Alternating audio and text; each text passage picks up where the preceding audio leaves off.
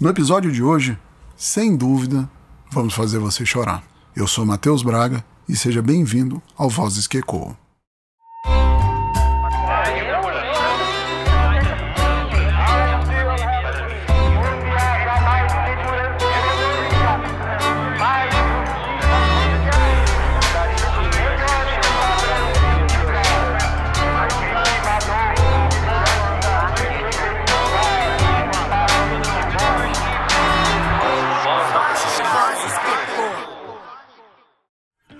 Vamos tocar o seu coração da mesma maneira que ele tocava.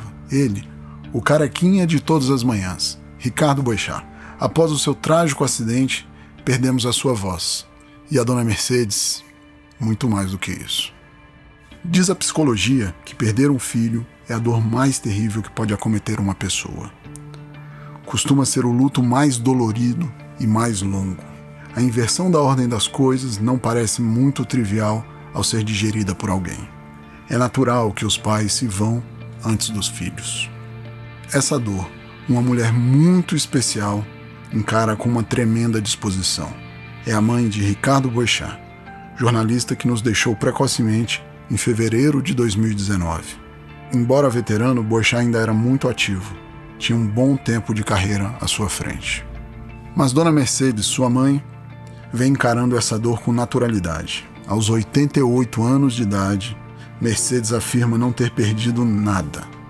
O filho é parte dela, garante, com plena sabedoria.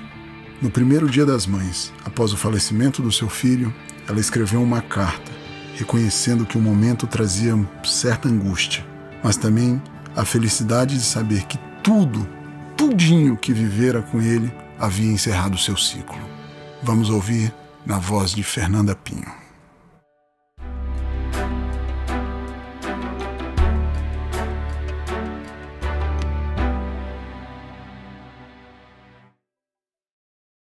No segundo domingo de maio, festejamos as mães, as biológicas, as adotivas, as presentes e as ausentes. Lembranças das nossas infâncias e a infância de nossos filhos vêm à nossa mente. Beijos, abraços, presentes e a felicidade de estarmos juntos. Mas há outro grupo de mulheres que nesse dia o coração está mais apertado. São aquelas que, quando passam, escutam murmurar: Coitadas, perderam um filho. Isso não é verdade. Não perdemos nada.